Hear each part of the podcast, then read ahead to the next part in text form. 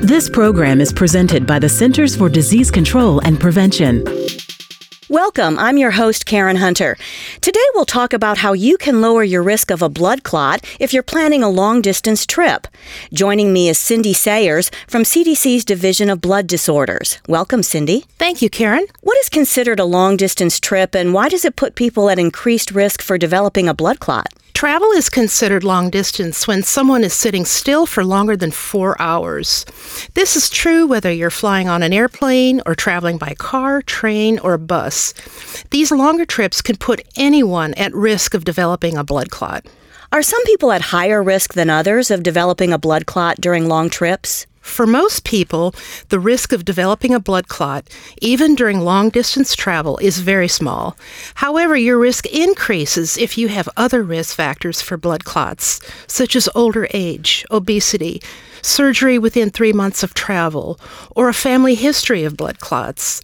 Women who've had a baby in the past three months, as well as anyone whose mobility has been limited, such as being in a cast, also have an increased risk.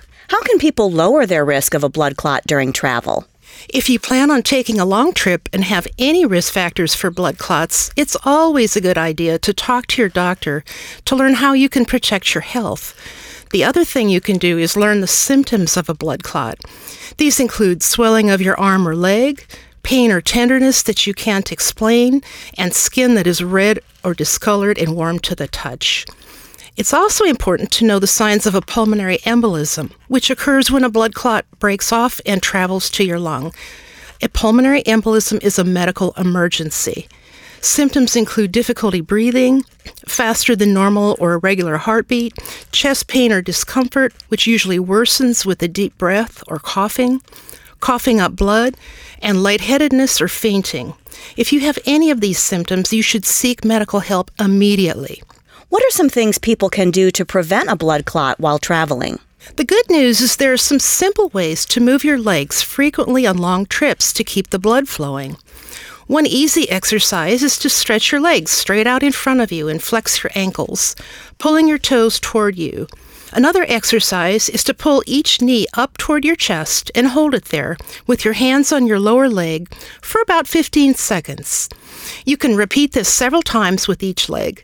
Something as simple as walking up and down the airplane aisle from time to time is another good way to keep your blood flowing. Thank you, Cindy. For more information on blood clots, visit cdc.gov slash ncbddd slash dvt. For the most accurate health information, visit cdc.gov or call 1 800 CDC Info.